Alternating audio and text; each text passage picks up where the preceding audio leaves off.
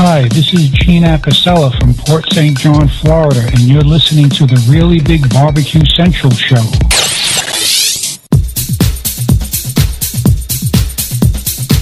Happy to have you aboard here for the Really Big Barbecue Show. Boing. We cook because we have to, and we grill because we want to. Hit me. Fine. How's it going? You have a great show. I'm a big fan. Boing. So what what what seems to be the problem here? This man looks like he's dead and he's in the in the crackle. Sean Bono. It's all about the Sean Bono, dude. Succulent fish. What? He ate Twinkies or Wiener. But listen, Lavernius, shut your face. I'm shaking like a dog shit peach seeds. We have top men working on it right now. Top men. And just like that, we are into the second hour. Welcome aboard here. You found the Barbecue Central show. We talk about barbecue related items. If you've missed the first hour, what could possibly have been more important? I'll let it slide this time. Luckily, I'm recording, so you can get this show on podcast starting in about an hour from now. Actually, two hours from now. All day tomorrow, though, of course. The segment brought to you by Fireboard. Monitor up to six different temperatures simultaneously. Connect to Wi Fi for cloud based monitoring or connect via the Bluetooths. And if you have Alexa or the Google Assistant, you're in home. Uh, you're at at home. You're in luck because Fireboard is fully integrated with board uh, with both.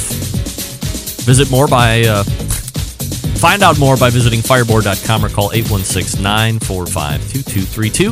That's 816 945 2232. Let me tell you, I have a fireboard. I've had it for a long time. And for the majority of that long time, it sat in a drawer. I hate to say that. And then I decided this day I am going to use it. And then I set it up, and it was as easy. You know, that was the other thing. A lot of times you hear this is easy to set up, or it takes no time to get go up and running right out of. The, and then you really get down to it, and you start putting two and two together. It's not. Fireboard says super easy. Hook it to your home network in like five seconds, but you're up and running in no time flat. Uh, 100% the truth. I took it out of the box. I turned it on. It found my network. I put the password in. The little box was ready to go where you plug all the inputs in. I got online, made the quick account. Now I can see it graphing on my computer. It's running in the background. It's hooked to the LAN. It couldn't have been simpler. And I have three inputs plus a pit temperature probe if I want to use one. And I still have room for three other probes. You can load it out with six total. So I guess that would be two other three. I have two internals and a ambient pit temperature probe. It's so easy. It's accurate. I did test it in boiling water, of course, which I highly recommend that you do. Even if you have the Thermapens and all that crap, boil water once a month, stick them in there, make sure they're reading 212. Make sure that sometimes they get out of calibration. And if you don't check it, you don't know. Word to the wise, check it. If you haven't done it in a while, check it like tomorrow or before the weekend or before your next cook so you don't screw it up. But I'm telling you, uh, unsolicited, this time unsolicited. When I was reading the read, they were paying me to do that, but this is unsolicited. It, if you don't have a fireboard and you're looking for a reliable, uh, automatic, like remote thermometer that you can use your computer with, that comes with a really intuitive app that logs notes, you can do all this plus six inputs. You can literally measure six internal meat temperatures differently, or six all with one. You know, if you have a huge cut of lion, you can stick six different temperature probes in that cut of lion and monitor all six at the same time. It's so nice, so easy, well worth the money. Great Christmas gift if you haven't thinking about. Uh, this is something that I feel very passionate about now because, as I had said, when they sent me one, and I didn't pay any money for it, but when they sent me one, I chucked it right in the drawer because I was uh, a little worried about how hard it was going to be to set up. And so it sat there for months. And then I decided to give it a try because I thought about maybe I would talk shit about it. But lo and behold, it's magic. It's so easy. You got to go get it. I'm telling you right now, if you are asking for something for Christmas or if you're looking for a gift because you think you have everything and if you don't have a fireboard, go to your lover, your wife, whatever, girlfriend, same sex lover, whatever you like, and say, hey, person, I want a fireboard this year. You will thank me later. You will thank me. So easy, so versatile, super easy to set up. I can't believe how easy it was to set up. I'm on a tangent here, but let me tell you something. Still to come on this show tonight, it is the fourth Tuesday of the month. That's the embedded correspondents. Thank you. Don't forget, you can follow me socially at BBQ Central Show on Instagram and Twitter and TikTok slash uh, at BBQ Central Show for all of those slash BBQ Central Show on Facebook if you want to do that thing. No problem. Coming up on the best moments of the Barbecue Central Show in 10 minutes or less this Friday. If you can believe it, we are episode 95. That means, if my math is correct, five weeks from now, we will be at episode 100. Episode 95, however, takes you back to October 20th, 2015. So almost uh, four years to the day. Actually, a little over four years to the day. And first part is a barbecue roundtable. And I hate to admit this, but I am not going to lie about it. We had Robyn Lindars on this competition or on this uh, roundtable. We had Bill Minahan. Uh, by the way, from a nostalgic standpoint of the show, Bill Minahan, who was on the show, I don't know if it was semi regularly, but he was he had been on a couple times. What a great personality Bill was. I don't know how we lost contact, or maybe he just got out of barbecue, or maybe I just stopped reaching out. I don't know. A lot of things transpired during the course of the show. But when he was on, a great ball of energy and always had a take and not afraid to share it. He was a great guest. And then uh, Chad Warren. And here's where I need to apologize. I don't know who Chad Warren is anymore. Chad Ward or Chad Warren? John, send me a message immediately. Is it Chad Warren in the best stuff? Because I don't know who Chad Warren is anymore. I apologize, Chad, if it is Chad Warren. If it's Chad Ward, I know who Chad Ward is, and he don't know me anymore. If it's Chad Warren, I apologize. I just don't remember four years ago. Why do I know him, John? Why why did I have him on? Boy, I hate to say that, but you talk to so many people, and uh, he just uh, falls through the cracks. My humble apologies, Chad. My humble apologies. So that's the first part of the best moments. Then in the second part, Daniel Vaughn also stopped by to talk about being the Texas Monthly barbecue editor. All right, now I have to stall because I was going to do one story before we get into the embedded correspondents segment, but now I want to share a different story with you because I just mentioned Daniel Vaughn. If you are on social media, maybe you did see this, maybe you didn't see this, but there's a account called BBQ Confessions or BBQ Confessionals, and while I cannot uh, say that uh, when I was watching or, or reading this guy, he said that he was going to take the account down after this, but basically he finds names in the industry to, to give barbecue confession.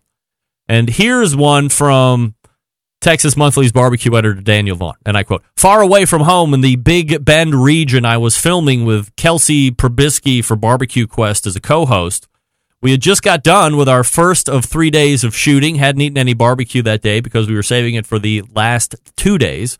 At dinner that night in Alpine, we all ate the same thing, except I had a salad with my chicken fried steak, which is what I'm guessing got me sick. Back at the hotel, I woke up at 2 a.m. with the sudden urge to use the bathroom, which is never a good thing. I was up all night puking, had diarrhea, had to meet the crew at 6 a.m. to drive to the first location as we got to Convenience West in Marfa Midtown after shooting background scenes for the show. I hadn't eaten all day.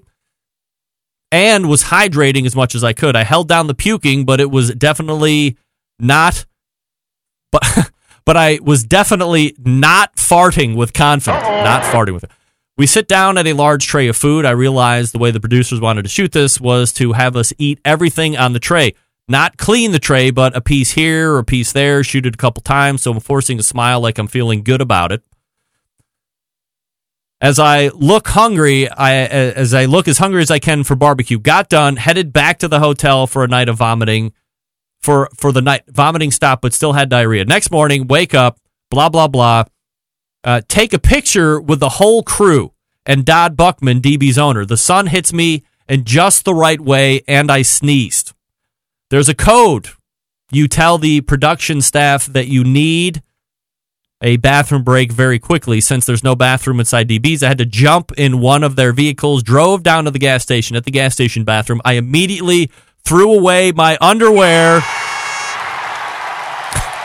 in the trash, cleaned up best I could, sprayed my shorts with Febreze that was there. Changing clothes was not an option. Since we needed continuity from shot to shot, and we had the same outfits on. Hop back to the car and headed back to the shoot. We made it through the rest of the shoot, got back in my car, drove seven and a half hours back home to Dallas. How about that? Daniel, out of all the times you've been on this show, that's a story you didn't want to talk about or bring up? That's a barbecue confession right there. Sneezed and crapped his pants. Sick, by the way. Like he was sick, not, I mean, it is gross, but he was sick. Sneezed, crapped his pants, left to go to the gas station. Freshened up best he could, and to stay consistent, stayed with the same clothes, which was ballsy. And then drove eight hours home after the fact. Wow, we gotta ask him about that next time, no doubt. We're leading with that, Daniel. Hopefully, this doesn't get back to him. Uh, we have the embedded correspondents coming up. I will talk to you quickly about Southside Market and Barbecue. Established in 1882, they make some of the best sausage and uh, Central Texas barbecue available today. Owned for three generations by the same family. It's the oldest barbecue joint in Texas. They ship nationwide. All meats processed on the U- USDA inspected facility, a trusted partner with a focus on quality and authenticity. Wholesale options available right now, shipping nationwide via FedEx or through food distribution channels like Sysco, US Foods, and Martin Foods. Co-packaging capable from research and development to package completion. They can also follow your recipes or help you develop something new. Private label opportunities also available. Visit SouthsideMarket.com. That's SouthsideMarket.com. And when you order, use code BBQ Central, all one word, lowercase, BBQ Central. Get 10% off your entire order. This time, the next time, and the time after that. Just keep going. 10% off, BBQ Central. We are back with the embedded correspondents. Stick around, be right back.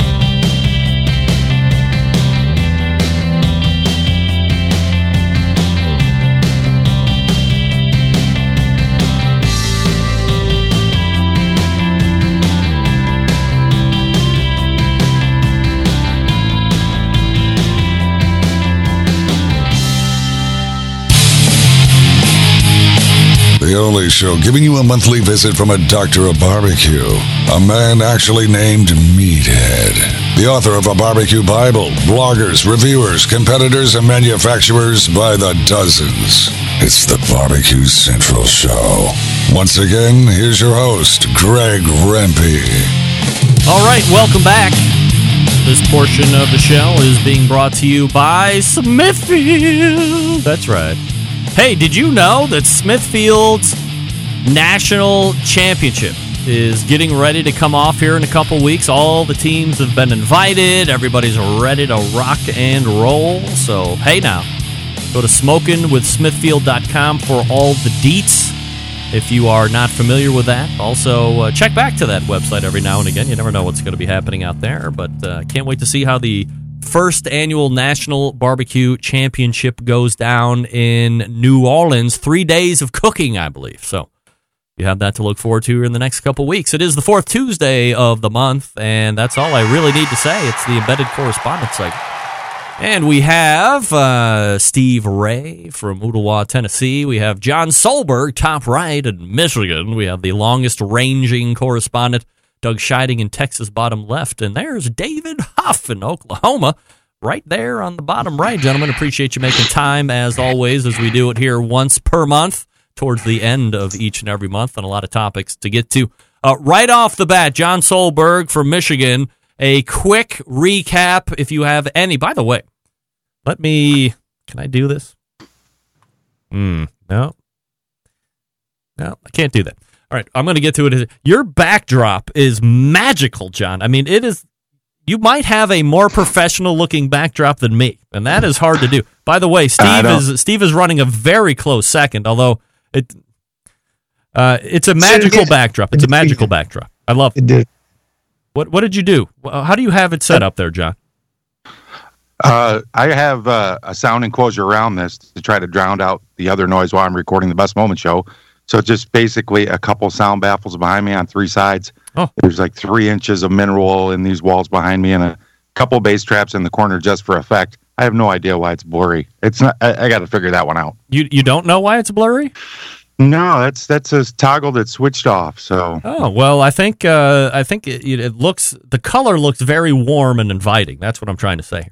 I don't. Well, I, I really don't know what the fascination with the blurry uh, background is with these cameras. All of a sudden, like you guys got cameras, and then uh, I'm not talking about you, John, specifically, and, and Doug, or I think uh, David has never used the blur, which I certainly appreciate. But for instance, I was just talking with Steve a couple hours ago. There was no blur, and he has decided to just throw the blur back on again. I mean, if, it's if unbelievable. I could interject, I didn't touch a thing. If I could interject quickly, my blur was off, and when this call picks up, the Yes. blur turns on. I just went in and shut it Oh. off. Am I blurry? It- do I have a blurry background? Hold on. No, there's Let's- let's there's do a connection check. issue. Do I have a blurry background? Am I blurred? No. No. Okay. Am I weird. blurred? No, but you, it looks like you might have undone it.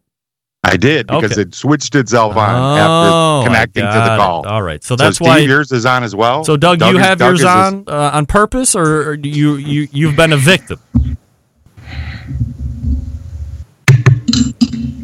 I It have au- no idea. It automatically switches on when Oh. on, on the call. You got to Oh, undo it. All right, got it. So you're you're a victim, right, Doug?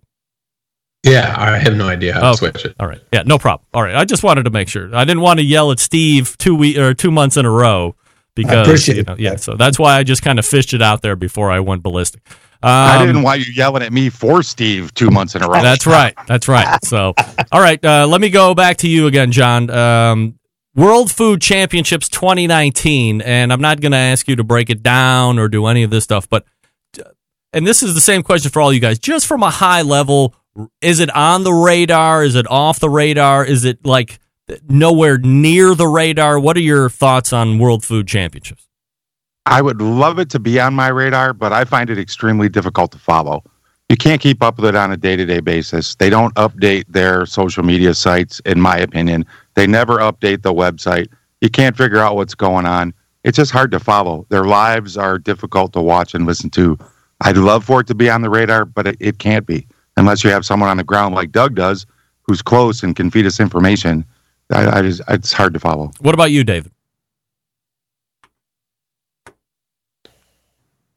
Uh, David, are you on mute? There, Yes, I am. there you are. yeah, trying to cut out that heavy that heavy mouth breathing that I do. No problem.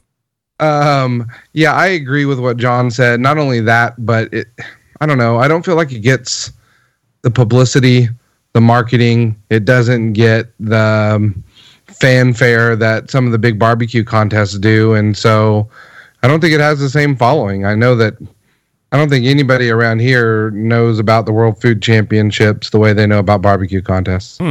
All right, uh, Doug, your thoughts? World Food Championship? Yeah. Yeah, I mean, I was like John was saying in terms of them updating their website and even their social media, et cetera. I was learning more from just fellow IBCA members that were there and and looking at their web pages, et cetera. So that's kind of how I've uh, followed Jackie through it. Um, you know, you, you mentioned David in terms of big barbecue contests. Does anybody have an idea how many IBCA teams there were this year? No. Any guesses? No. 28. Is that a lot? Two eight. That sucks. That's terrible. Yeah. So yeah, th- to give you a, a, a point of reference, the Waxahachie event that she mentioned, Yeah. that's going to be up there, which is up near Dallas, is going to have over 300 teams. Really? Yes. Wow. So I mean, it's not like it's a, a locale kind of thing. Um, it, it, it doesn't get the the notoriety, and and that was one of the reasons moving to to, to Dallas, right? We all thought that they they would get more IBCA uh, type teams. So um, I didn't I didn't hear uh, uh, I didn't hear much about it other than um, I did talk to a couple people afterwards that told me told me a few details. Doug, But- do you think from an IBCA standpoint that it's not it's not being promoted to them to come out and cook it, or or were you hearing conversations of saying, "Hey, uh, I, I'm either going to do the World Foods or I'm going to do this competition"? You know, it's one or the other. Or were people not talking Yeah. about World Foods at all? Yeah, I, th- I, th- not many people were talking about World World Foods. I mean, I know that the, they had nine no shows, is what I heard. So nine out of twenty eight is pretty big. Um, you know, uh, Jackie mentioned that that you know a few things to work out, and she didn't have problems with move in. Uh, you know, the early birds that got there first, they had to wait two and a half hours before they got their act together, and they could move them into different spaces.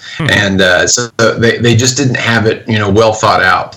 Um, I did hear that attendance that that the attendance was almost non-existent. Wasn't that one of the reasons that they moved to Dallas as well? Um, I heard it was blamed on you know the Dallas Cowboys game and the and the state fair. But um, I do have one interesting piece of information. I heard that Johnny Trigg did not actually cook his meat; that he had a hired gun cook his meat. Uh, do you have any way to prove that? Um, this came from a very reliable source that was at the contest and said it was J.D. Henley. JD one of the top cooks. JD Henley was the one that was doing the cooking for Johnny Trigg. That is what I heard. Really? Yes. Wow. All right. Well, that's a, a bit of uh, salacious news there coming out of the Trigg camp. Just another reason why he will never talk to me again, uh, as we're talking about it here on the show. Do you think he would admit to that if asked? Um, I heard that they were trying to kind of keep things on the down low, but uh, that's what that's why the source will remain. Hmm. All right. I know anonymous. somebody that I can ask about that at a later date, and I, Oh, I will yeah. confirm back to you on that. Then uh, we'll let you- Confirm, please. All right, uh, Steve. Uh, let me get your thoughts on uh, World Food Championships and, and how you think it's operating. Well, I, I still love them. I don't understand the uh, the problem with y'all finding. I found all kinds of information on the website. It was updated daily. It wasn't updated minutely, but it was updated every night. Uh, there's a real nice synopsis of it. And uh, anybody know where the final table is? It's on the website. Anybody know where the final table is in the spring? Uh, like where the Anybody location is? up and down? Where the location is? Yeah, No, I final have- table I have, I have no idea. Everybody's shaking their head. Greg, now. what's your Greg? What's your favorite city? Uh, Chicago, No, your other favorite city. Cleveland, Cleveland. No, No. no. You've got to know. There's another favorite city. You love it. New York City. No. What? Indianapolis. That's my favorite city. I, I know that. it. All right. That's I never- where it is, 2020. And guess what? It was right on the website. Really? With all the winners. Hey, you know what I thought was weird though? Uh, World Barbecue Champion Ryan Murphy cooked the winning dish was Wagyu steak dinner. Uh, the World Steak Champion Ryan Hegland winning dish Tomahawk Wagyu ribeye. Hmm. Isn't that weird? It's all steak, right? Barbecue barbecue is it, it just doesn't fit this concept. I'm sorry. It, it just does not fit. I don't care who cooks what, how many teams. I thought they had like 60 some teams in the uh, I, IBCA competition, Doug. I thought they had like 20 something in the EAT and 60 something in the uh, IBCA.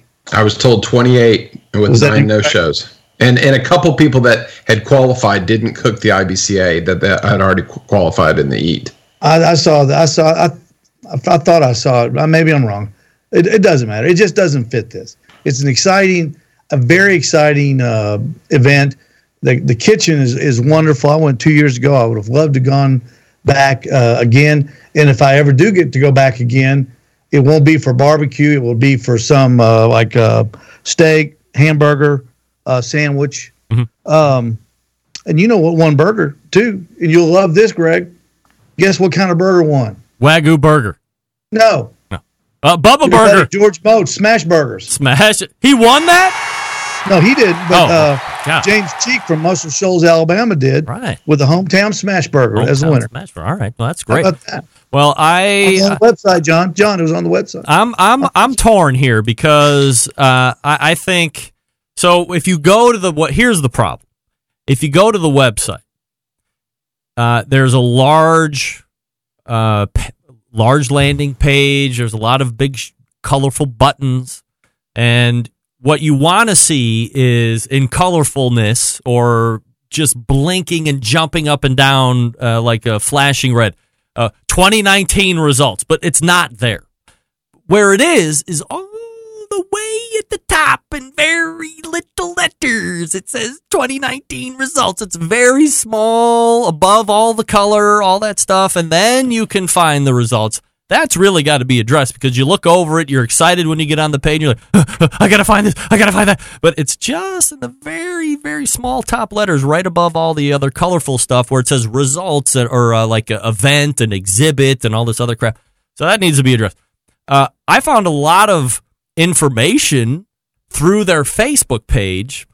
I guess the only problem that I have is there just seems to be such a download of information on their Facebook page that if you're not there as it happens, it can quickly get lost through the scroll. And uh, like I'm somebody that refuses to scroll for anything. Like if it doesn't show up after I do the mouse button once, like I'm on to the next thing.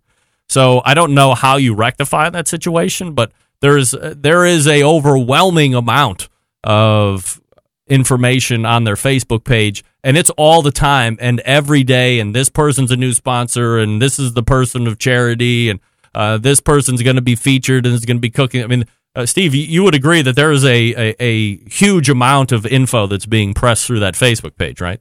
Oh, enormous amount. And the Facebook Live things are weird because it, it cuts in. You don't know what they're talking about. Um, you know, I would cut those out. I don't. I don't think they do much to enhance the coverage of it, unless they want to, you know, dedicate a Facebook page to um, a full day where you can, you know, where you can come in and come out instead of them coming in and coming out to your feed. All right, that's going to do it for World Food Championships. Now, let's get to the topic at hand. Gang, we've been practicing for this, we've been consuming for this, we've been generating reviews for this, and it was supposed to happen last month, but obviously it didn't for good reason. And this is the what appears to be a fast food love affair with the brisket. Specifically, brisket sandwich, which really from a uh, old school or traditionalist sense, uh, brisket isn't a sandwich, right? You go to the barbecue shop and you say, I want a pound of this, and they slice it and they put it on a tray, and maybe there's some pickles and onions or jalapenos or whatever.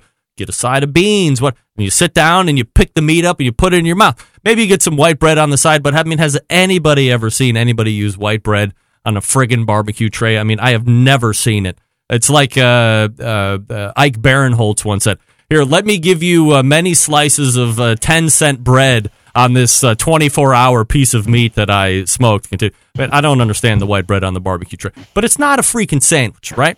So uh, Subway had recently come out with their Subway authentically smoked brisket sandwich. And I said, well, this has got to be it. Gentlemen, please go to your local or uh, your local Subway and get this Subway brisket sandwich and evaluate.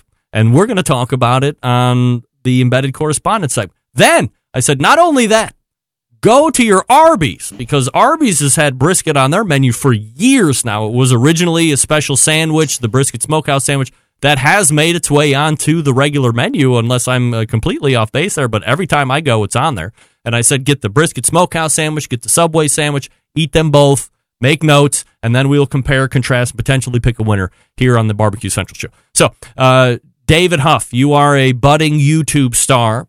You have a palate that is second to many. So, tell me about your experience with Subway sandwiches first, and that's how we will go around. We'll do Subway first. Well, I sure like the uh, field assignment of the thermometer and the steaks a hell of a lot better than the Subway sandwich. I'll tell you. You know, this much. is funny, David, that you mentioned that. This is almost like when we evaluate barbecue pitmasters. You know, everybody hated the version when they followed all the teams around because nobody won. But then the second season, when that uh, douche took over as host, and then everybody was like, "Oh, this is the worst ever. We want to go back like nobody liked taking thermometers to restaurants." I think one of my other guests said that I was a douche for doing that, by the way. But now it all of a sudden it was a great idea. But I love how we uh, have revisionist history. But anyway, go ahead, Dave.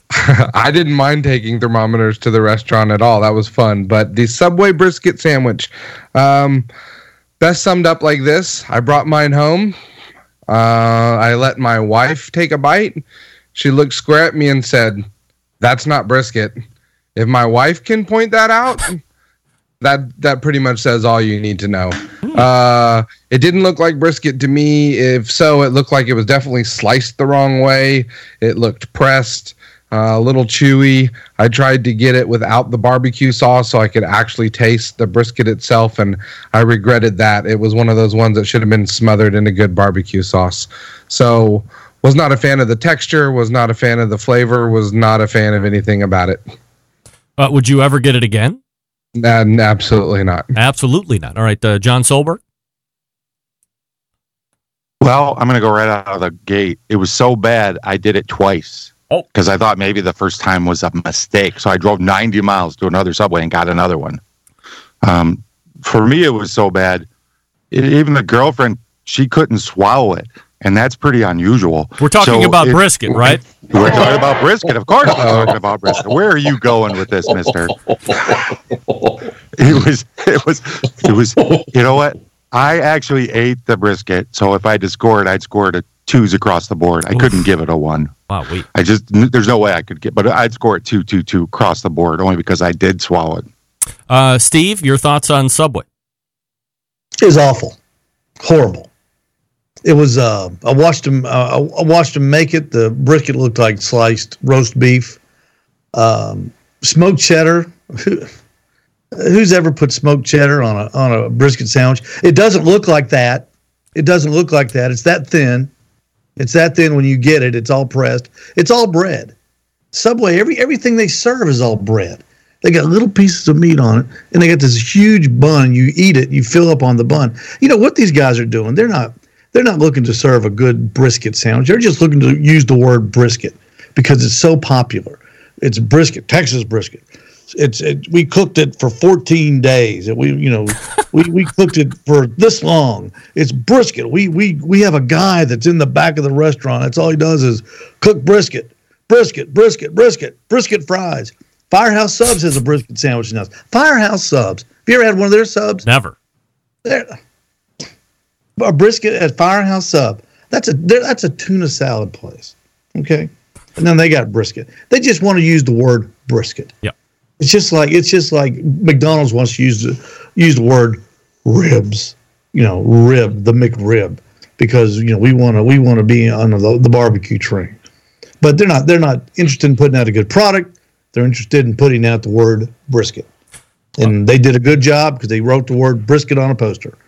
But when you get the sandwich, it tastes like shoulder clod on a hoagie roll. Yeah, well, uh, I have to agree with everybody here. Now, I am getting a dissenting review in the instant chat where John Dawson of Patio Daddio Barbecue uh, does say that he ordered it, liked it, and it was actually cut to a quarter inch, if you can believe it. Hold on, Doug. I'm going to get to here in just a second. Uh, so uh, let's go to Doug for his review. This just shows that Texas brisket is ingrained in the people down here. Y'all are crazy. The I went got a 12 inch brisket Oh, sandwich, and I said, "Make it and he asked me what I wanted on it. Right? Maybe I'll put all the wrong things on. I said, make it how most people like it. He said, okay. So we put brisket, cheese. I left it to him. Green peppers, red onions, pickles, and a little bit of barbecue sauce. Wow, we. I thought it was actually very good. I liked the crunch of the pickles. Uh, the sauce actually complemented it. You could taste the meat. So I, uh, it was tender. Yes, it was thin, but it was tender. It had a decent smoke flavor, and it even had a little bit of fat on it.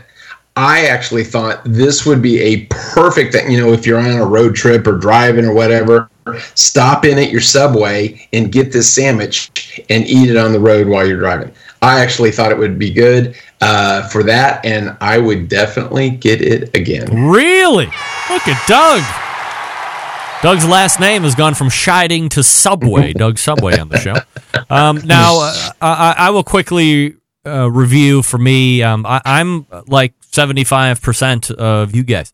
It was uh, perhaps one of the most horrific sandwiches that I've ever had in my life. The meat was retrieved from the cold bin where it was put in a cardboard boat and then sent into the microwave for a flash reheat. And I did not ask my sandwich artist, by the way. I used to be a sandwich artist, so I know what goes into it. And I wanted the full brisket experience. It's almost like when we talk about the impossible burger and, you know, how could the impossible burger really be that bad? I mean, the impossible whopper, I'm sorry. How could the impossible whopper really be that bad when it has ketchup and mustard and onions and pickles and tomatoes and all the other crap that goes on top of a hamburger because it's hiding the impossible burger part of the impossible whopper. Same thing goes here. If you're going to start putting on all the subway crap that goes on every other subway sub, well, then you're burying the lead, which is brisket. And that is, if you're any barbecue restaurant of your salt, you don't put brisket on the bottom of everything on anything. It's always above everything. That is the lead. That's what people want to come in and get. It's the hottest thing right now. It was super thin. It had a horrendously fake looking smoke ring. It tasted not like brisket. And there were two freaking slices on a six inch sub. Two slices. It was insulting. It was terrible. And it was demeaning to me and everybody in the barbecue community except Doug. And it should be out of the menu immediately. And by the way, if I may ask, Subway, who in the sweet fuck is Pitmaster Ramon? Steve, who's Pitmaster Ramon? I have no idea. John, who is Pitmaster Ramon? I don't know, but I just logged this rant, by the way. Uh, David, do you have any idea who Pitmaster Ramon is? Yeah, he's just like the Pillsbury Doughboy, the Jolly Green Giant. He's any marketing icon that you want to believe something is authentic. Now Philly. let's let's go to the most credible source here on this panel, Doug Subway, who must be bestest friends with Ramon the Pitmaster. Well, he's been cooking for 38 years. If you read all the the uh, the information, so uh, he must know what he's doing. You know how many Subway restaurants are strewn across the country. I mean, this guy must never get sleep. wow, we all right. Yeah. Um, so uh, Doug likes it. Everybody else does like. Now let's get on with Arby's smokehouse brisket sandwich, and uh, we'll start with David. Well, first off, Doug also doesn't like hot dogs, as we know. So those two things combined makes me very much question his his taste. The longest Um, running embedded correspondent and the first fired embedded correspondent. That's not true. I've been fired multiple times already. That's so, um, I thought the Arb. Now, I actually enjoy the Arby's sandwich, not because I believe it's a true brisket sandwich, but I believe the flavor of it, while not necessarily brisket, uh, is very enjoyable. Um, and it might have to do with everything else that's on it. I think the loaded one comes with like the fried onion straws and and the cheese. And and I like Arby's horsey sauce that that horseradish flavor. So I actually don't mind it for a enjoyable sandwich but I wouldn't say it's necessarily a a brisket sandwich either. John I agree with David. I I didn't taste brisket in there, but I thought it was a tasty sandwich. I thought it was good. Um, I ate the whole thing, which wasn't my intention, and I'm an Atkins guy, so I paid that price all night for it. Um, I probably wouldn't get another one, but I thought it was a good sandwich. And but is it a brisket sandwich? That's debatable. Steve, it was just a little a little more tolerable than the Subway sandwich, but it, it but it, because it's got uh, barbecue sauce smothered on it. It's got an, an, onion ring. What can you imagine going to going down to uh, Franklin's restaurant in, in Austin? Say, yeah, uh, put a couple onion rings on with that brisket. It doesn't happen. Uh, weird piece of cheese. I don't know what was it. Provolone was on mine, I think. Greg, I sent you a video. I don't know if you watched it. It looked like oh, a, yeah. a piece of provolone cheese or something like that uh, a lot of sauce on it, a lot of uh, just icky old sauce, and that's what I tasted. I tasted the tangy sauce. Stand Uh, stand it by for uh, for this video.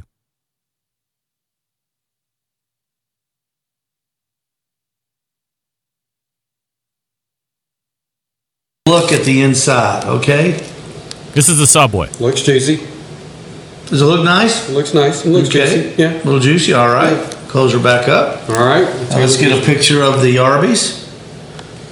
Open that open that top one. Yeah. That is let's a see, weird what has piece it got of on cheese, there? An my onion favorite. ring? It's like onion It's weird. rings, they call them. And Cheese. Can we get to the? Can you open that cheese part? Let's get to the. let's get it. Open yeah, the let's get to the meat. Yeah, that looks tender as well. Oh, it looks very.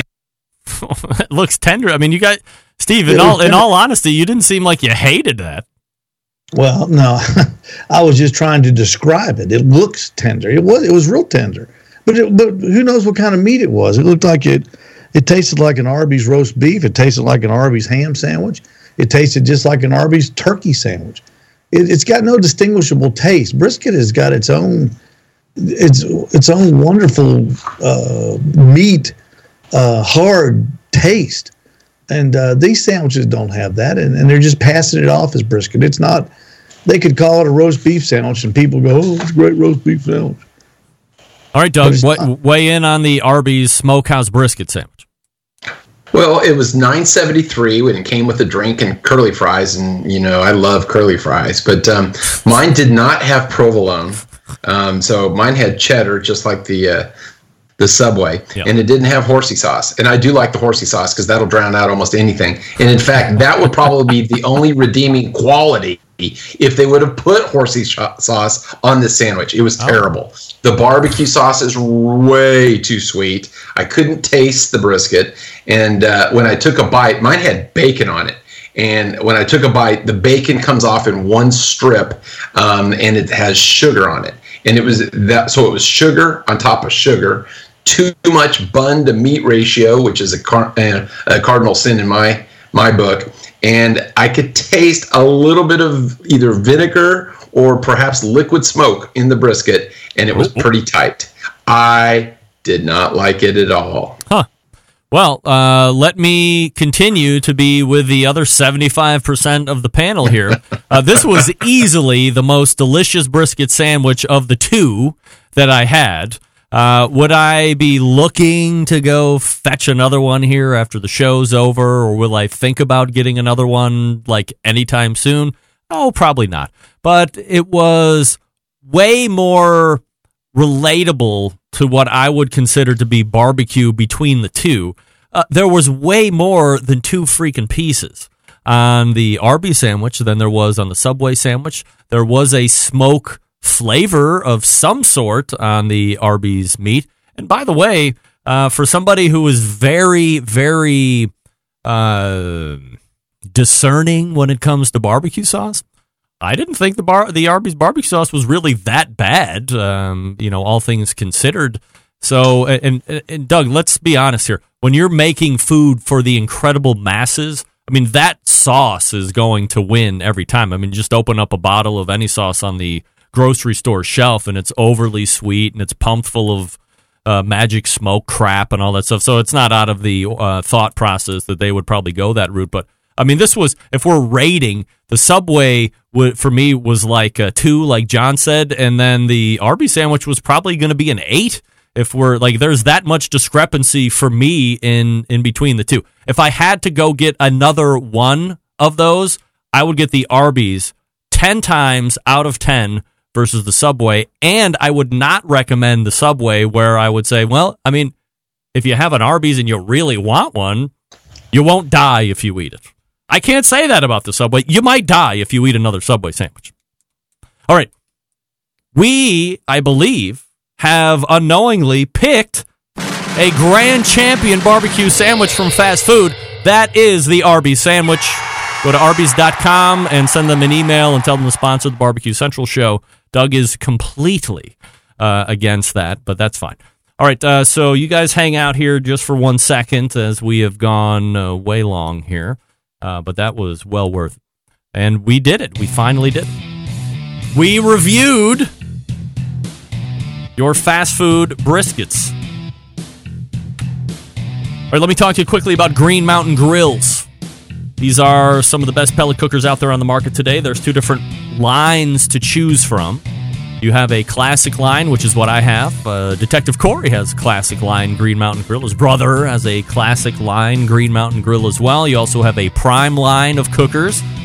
Uh, built on a little bit more of a robust chassis, peek-in windows on both cooking chamber and the pellet hopper, two internal meat probes instead of one that you'll get on the classic line, both pellet driven. They have pellets right there at Green Mountain Grills if you want.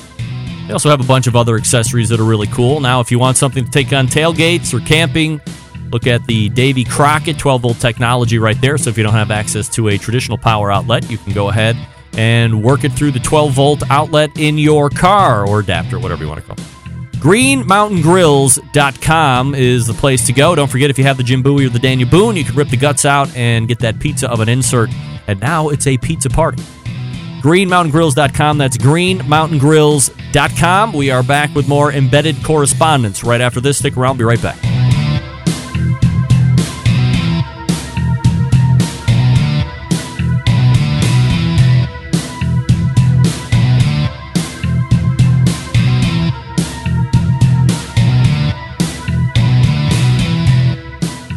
continuing to produce incredibly mediocre content in an exceptionally professional way. You're listening and watching the Barbecue Central Show. Once again, here's your host, Greg Rempe. Hey, welcome back. This portion of the show being brought to you by the Smoke Sheet. Keeps you in the know on everything happening in the barbecue world, including top news, events, recipes, and more started by Ryan Cooper and Sean Ludwig, and both of them travel around the country to find the best barbecue news and then report on it. Sign up for the newsletter to see full events and results on their barbecue calendar at bbqnewsletter.com, a great all in one resource covering the live fire industry. As we rejoin our mates here for the embedded correspondent Steve Ray, John Solberg, Doug Scheiding, and David Huff. Tennessee, Michigan, Texas, and Oklahoma, respectively. All right, guys. So uh, let's go ahead and continue our embedded correspondents talk. Did anybody have anything to add on the fast food brisket sandwiches? Has anybody seen a, any new brisket sandwiches coming out that we need to try? Anybody? No? It's not a sandwich, but I believe firmly that the Taco Bueno brisket tacos are the best fast food brisket out there. They're delicious. Is that the name of the restaurant, Taco Bueno? Yep. You You don't know- have those up in Cleveland? No, but I do know that means good taco in Espanol. Thank you. I am bilingual to a degree. All right, the, the next topic up for discussion is a term that seems to get thrown around like crazy anymore. It didn't really happen even 10 years ago when we were kind of getting this ball rolling in the Barbecue Central show. But now, uh, anywhere you go, sponsored this, sponsored that, I'm sponsored. They sponsored this for me, blah, blah, blah.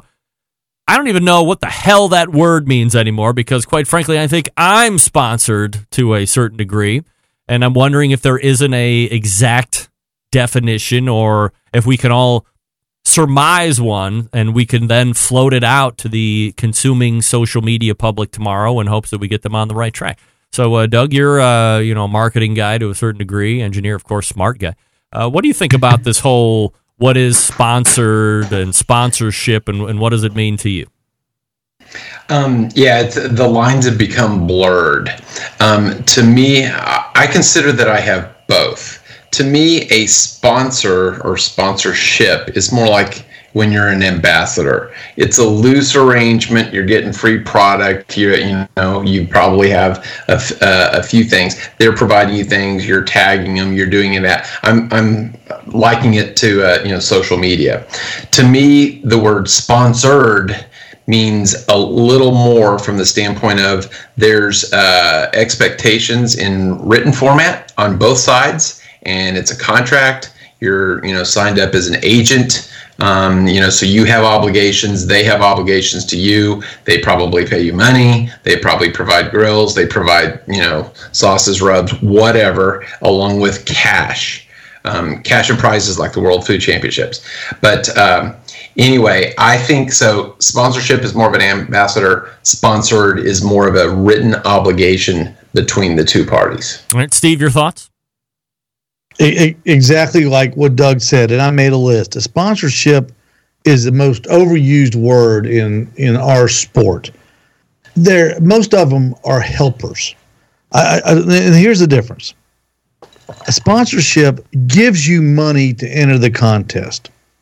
A helper gives you a bottle of rub. Hmm. so if you're getting a bottle of rub, you've got a helper. You don't have a sponsor. A sponsor insures the trailer for you a helper gives you a bag of charcoal and a sticker for your trailer. A sponsor buys you cook shirts with product patches. A helper gives you a patch for your cook shirt. Sponsor pays you to show up and cook. Helper shows you where to park. Sponsors provide cleanup crews. Helpers are your teammates and or your kids most of the people are like what Doug said. I had the same word, ambassadors. It kills me.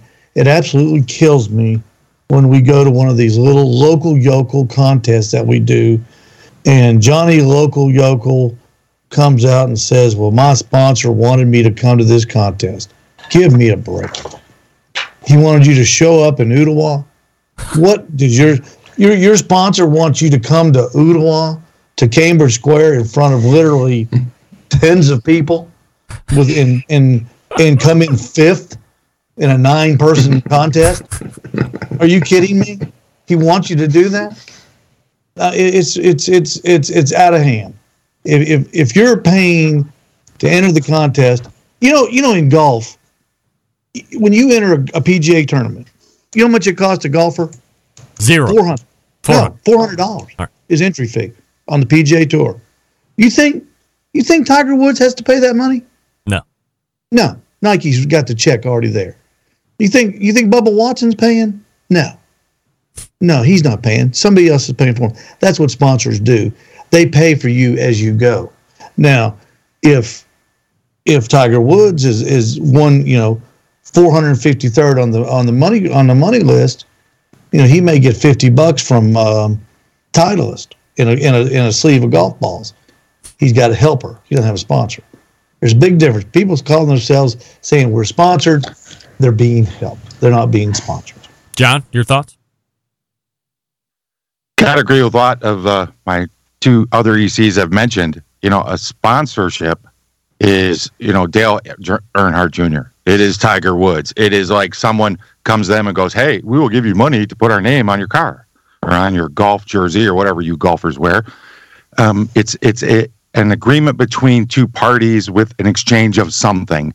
I do believe that something could be product, but a true sponsored person is looking for money. Uh, Rod Gray said years ago, uh, you know, getting sauce and rub will not put gas in the truck. So it, there's this fine line. Brand ambassador, that's another conversation. Take that right off the table. If someone sells, sell, sends me grill pens and makes me a brand ambassador, that means nothing. So sponsorship to me is some form of monetary exchange for some goods and services or appearances by the other party and getting exposure to that product. Uh, David Huff? I definitely agree that the line is blurred. Um, influencer, brand ambassador, sponsor, sponsorship. I, I don't know that there's anything that distinguishes one from the other. I think you could say I'm sponsored by Bounty paper towels if they give you all the paper towels you need for your cooking contest. Or you could be sponsored by Snake River Farms if they give you briskets to cook and you don't have to buy them. But I also think you could be sponsored if somebody says, Hey, I will pay you to go to 10 events, wear my name on your shirt, and doesn't matter wh- where you place, just show up and be in front of the people and say that I am Huff Daddy Barbecue and I use such and such product. So the line it is blurred. If you're asking to make a dis- you know something distinguished, I agree with what the guy said. Maybe the cash value could separate the difference, but as far as how it exists right now, it, it's all the same. It's all just you know different words for the same meaning. I somehow give you something of value, John. To your point, um, you were talking about the guy with pellet envy, right? From the earlier podcast where he talked about sponsorships. Um, he might it might not give me gas in my truck, but if I don't have to pay for the items that they provided, that essentially allows me to have that money for the gas. So it's all a wash in the end. Yeah, I mean, I happen to agree here in a lot of respects. I think there is a lot of blurriness. I think that it makes a lot of people feel good. Or if they have generated some kind of, and I think a lot of this tends to happen on social media because that's where you see a lot of it. And the ethical folks, uh, whether they get stuff for free or not, are using the proper hashtags or saying this is an ad right up front and not trying to pass it off as something that it's not. Uh, but it, it's making people feel really good about themselves. They have a couple thousand followers, and Cheerwine has sent them a six pack of Cheerwine, whatever the hell that is.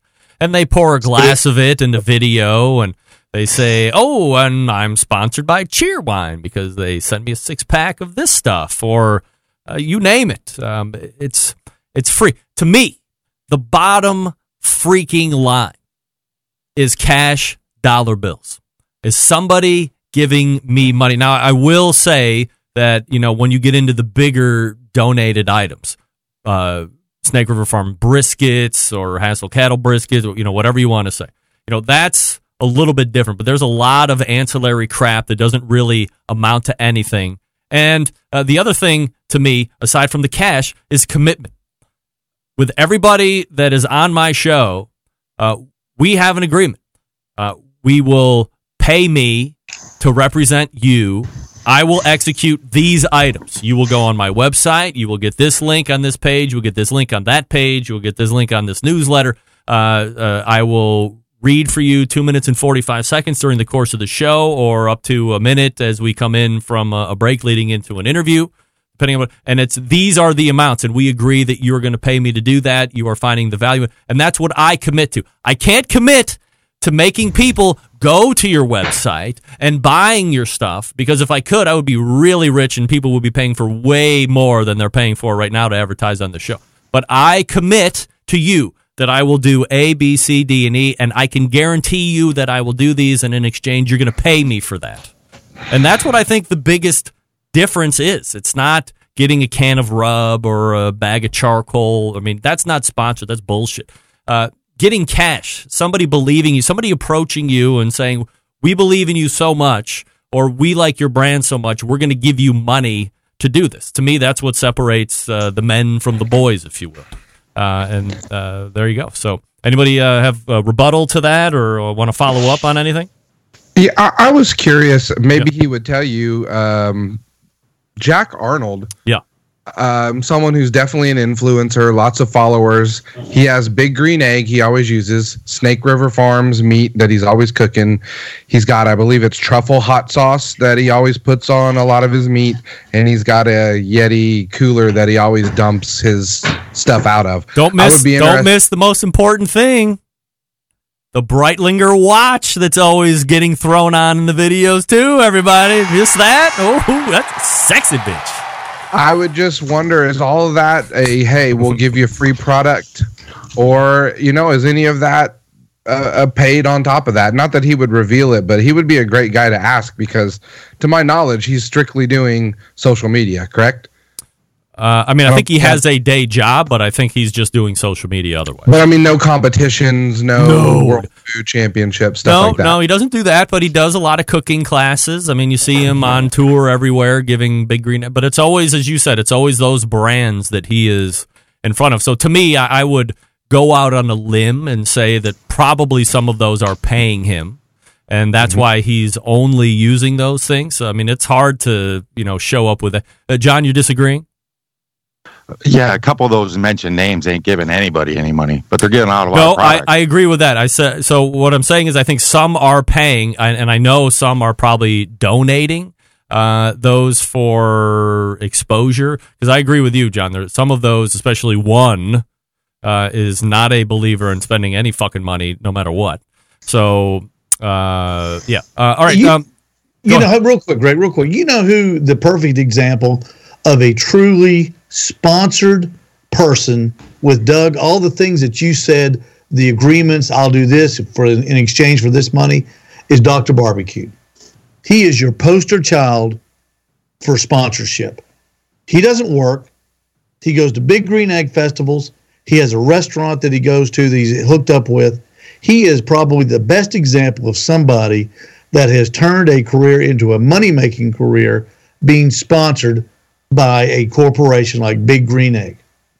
I think a better example is Jess Pryles. I think that companies pay her. Uh, I think she would much rather be paid. I, I don't know if she does take stuff. Uh, maybe she does actually if you go through some social media stuff. But I think by and large, she's a a spokesperson for a, a small handful of companies that pay her, and that's how she makes the majority of her money. And then she uh, has uh, merch and you know all this other stuff through her online store, book sales and whatnot. But I think uh, she's a a a, uh, a spokesperson, if you will. So, uh, Doug, I think Danielle is the person. Danielle is sponsored, is an agent for Traeger. She's she does a lot. You know, she's taught three thousand people. She's now a woman of Duluth, etc. I think Danielle is the current best example. yeah, uh, John, your thoughts? I think Dr. Barbecue and Danielle are contractors. I don't think they're sponsored for anything. They're contractors and they get paid a fee, and that's what they are. They're they're not sponsored. Dr. Barbecue is not sponsored to go cook and get out in front of people. He gets paid. He's a contractor. There is a difference there. Yeah, I see what you're saying. I see. I see what you're saying. Sorry, but uh, but still, um, I, you know, he's getting he's getting paid to do what he loves, and that's that's sort of a sponsorship. All right, Greg, was that, Greg, was that your anniversary mixtape that just played there? You're damn right. We're going to hear it here in just a second. Um, John, so give me your best example of sponsored right now. Who's sponsored? today in the you? world Yes. today in the world of barbecue Yes. I, I, I can't give you an example rod gray is the guy from the day is he still sponsored i don't know i don't even know where rod gray is today um, but i if someone is getting all their meat from snake river farms i would i would call them sponsored All right. Yeah, yeah. There there are some big teams. I think there's some big those big players. They they are they are sponsored. Uh, if they're getting a a a a large compensation like meat, that is a a large compensated item that you don't have to spend, and that money, you know, you if you're not having to spend 175 dollars on a brisket, you can put that in your gas tank.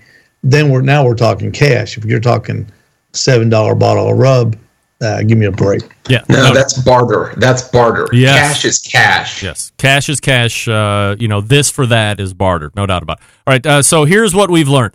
Uh, we've decided that this is a murky subject, and it is still really murky. Still really murky. But we tried our best, gang, so uh, that's all I can ask. We have Steve Ray from Ottawa, Tennessee, John Solberg from the state up north. We have uh, Doug Scheiding, the longest running embedded correspondent from Texas, and there's David Huff right there in Oklahoma, bottom right. Guys, we have done it. We have done another embedded correspondent segment, and we will see you guys towards the end of November. Oh my God! Away we go. Get your turkey recipes, guys. I'm telling you right now, we're gonna need it. That's a weird look for me right there. I got to get out of that one. I got to get out of that look. Holy moly! All right, as I said, in the end, I don't know what we were able to discern, define, or regulate, but it was fun to try and put a pencil on it. We have nothing to disseminate to social media tomorrow and going forward, but maybe we'll revisit again. Or maybe now they're just, you know, words that are being thrown out there anymore. Who knows? The Subway and Arby's recap was tremendous. And the World Foods was better than I thought. We're back to wrap up the show. Stick around, we'll be right back.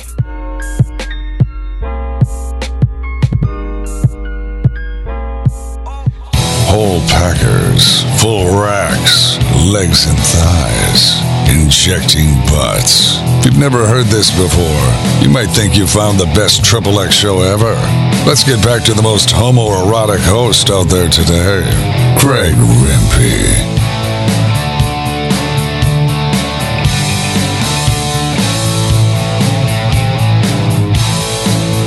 All right, welcome back. Thanks again to the guys for hanging with me through the embedded correspondents Steve, David, Doug, and John. And we get ready to wrap it up here. Would love your thoughts if you want to email me or shoot me a note here while you're doing YouTube or on the Facebook on what you think sponsorship is and what it means to you and sponsored or influencer or you know whatever it is these days. Love to get your insight on that as well. Share it next show. Let's get out all the way back in the first hour. Jackie Milligan talked about her time at the World Food Championships this past weekend, won the Eat Barbecue side of things, came in third on the IBCA, won the Fire Women's Challenge down there as well. How about that? Then we talked with Max Good about the new Kalamazoo Kamado style cooker. And in the second hour, we had the embedded correspondents, why we talked about world food again. We talked about the Arby's and Subway brisket sandwich reviews, and ultimately, there was a majority rule on the Arby's sandwich being the better of the two by a landslide, I might add. And then we uh, ended it by talking about sponsorship and being sponsored and what it means. Big show planned for you next week. The brand new CEO of the KCBS is in, Emily Detwiler, amongst many others. September 11th, 2001. I will never forget a special birthday wish to my wife, Becky Rempe. Until I see you next Tuesday at 9 p.m. Eastern Standard Time, this is your program host and proud U.S. American, Greg Rempe. Good night now.